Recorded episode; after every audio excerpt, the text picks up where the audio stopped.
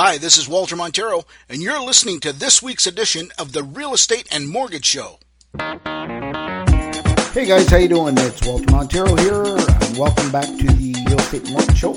This is Monday, April 2nd, 2018. Just came out a long weekend. Hope everybody had a great Easter, and hopefully you didn't eat too much and uh, enjoyed some family time and uh, just took a little break. Anyway, uh, this week's show, I wanted to talk a little bit about mortgage penalties because I know it comes up quite a bit and really, one of the things that I always find very interesting is how everybody is so quick to jump on the five year rate. And um, at any rate, just want to talk to you a little bit about that because it's an interesting sort of uh, phenomenon that uh, Canadians like to do because we're we're not big risk takers, so we like to lock lock in our mortgages as long as possible, and that's typically the five year rate, which most people do.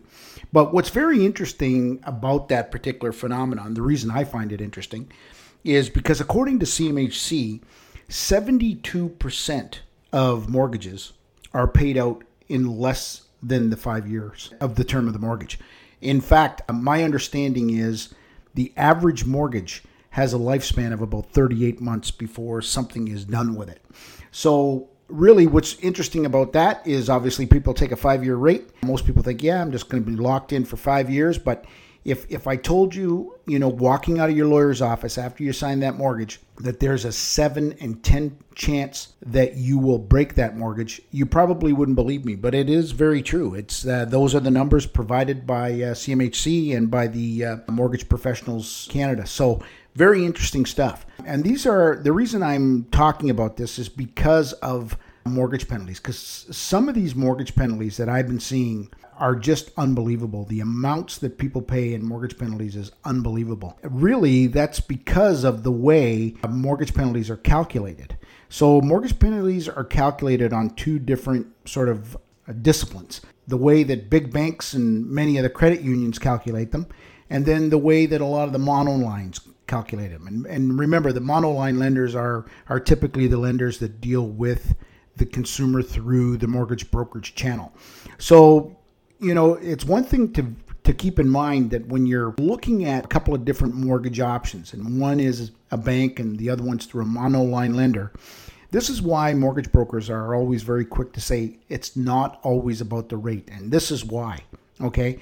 Because the chances of you breaking that five year mortgage is 72%. So there's a 72% chance you're going to break that mortgage.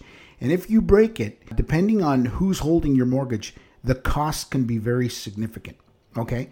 So, just to preface this conversation here before we go any further, if you are in a variable rate mortgage, this really doesn't apply because regardless of who holds your variable rate mortgage, whether it's a monoline or a bank, then you're typically looking at a three month interest penalty. That's that is the norm for a for a variable rate mortgage, and that's what you're going to pay. Okay, so the the interest rate differential or what they call the IRD doesn't apply.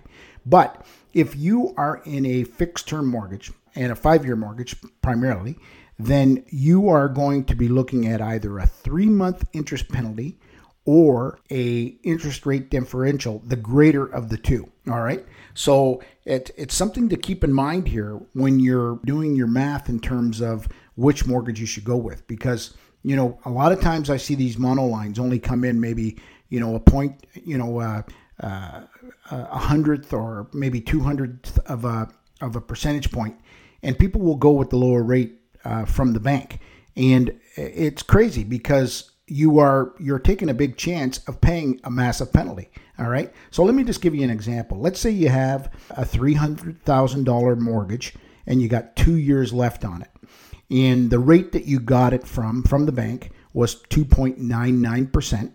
And the original posted rate from that lender, so their five year posted rate was 4.74%.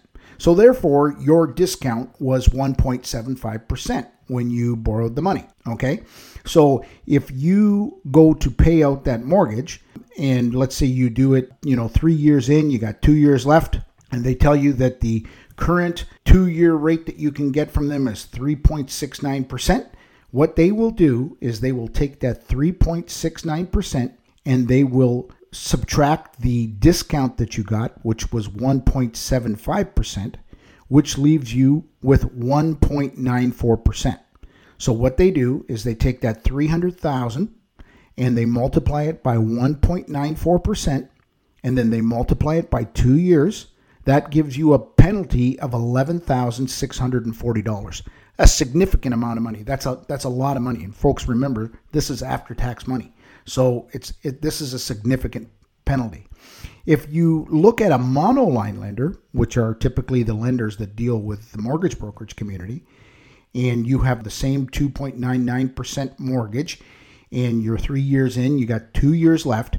Monoline lenders don't deal with posted rates; they just deal with discounted rates. So you, they would take your 2.99%, and then they would subtract the current two-year mortgage, which is 2.29%, which would leave them with 0.7 of a percent. Okay, so therefore, if you take that $300,000 you multiply it by 0.7 times 2, that's a four that's a $4200 penalty. So now the, the difference, of course, is significant. There's no question. Um, you know, the difference between 11,640 as opposed to 4,200. So, and again, the chances of you breaking that mortgage, remember, is 72%. All right. So, very important numbers to keep in mind when you're doing your your due diligence in, in terms of researching what mortgage you should go with. The ideal thing to do would be to sit down with a mortgage professional, a mortgage broker, and go through this exercise to make sure that you are making the right decision that somewhere down the road because you wanted to save, you know, a goofy little amount of money on a monthly basis that this thing doesn't end up costing you a fortune when you want to get out of it. And CMHC, by the way, says that what gets people to break these mortgages are typically new jobs, marriage separations, new babies that come into play, uh, obits or deaths in the family. So there are a lot of things, there's a lot of life that can happen during a five year mortgage. So keep that in mind that you've got a 72% chance of breaking that mortgage. So if the chances are that high, you may want to take the route of dealing with a monoline as dealing with a bank. Now, I, I don't want to be bank slamming here by any means, but I just want you to make sure that you understand what you're getting into. All right. Uh, this week's show is a little bit shorter. It's uh, a little bit controversial, of course, but I, this is information that I think you really need to know. And uh, be free, uh, feel free to share this show with anybody. We would certainly appreciate it. I think this is vital information that needs to get into as many hands as possible. And uh, don't forget, if you need any real estate or mortgage help, by all means, give us a call at 519 624 9222, or you can email Karen at MaximumResults.ca for mortgages or Walter at MaximumResults.ca for real estate. Thank you very much, and I hope you're having a great day. Thanks again for listening to this week's episode of the Real Estate Mortgage Show. If you have any real estate questions, please direct them to me at 519 624 9222 or walter at maximumresults.ca, or you can find me online at www.cambridgehouses.com.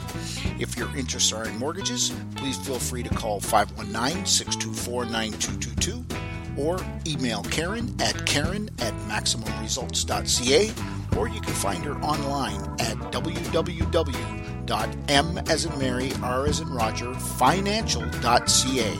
Thanks again for listening, and I hope you have a great week.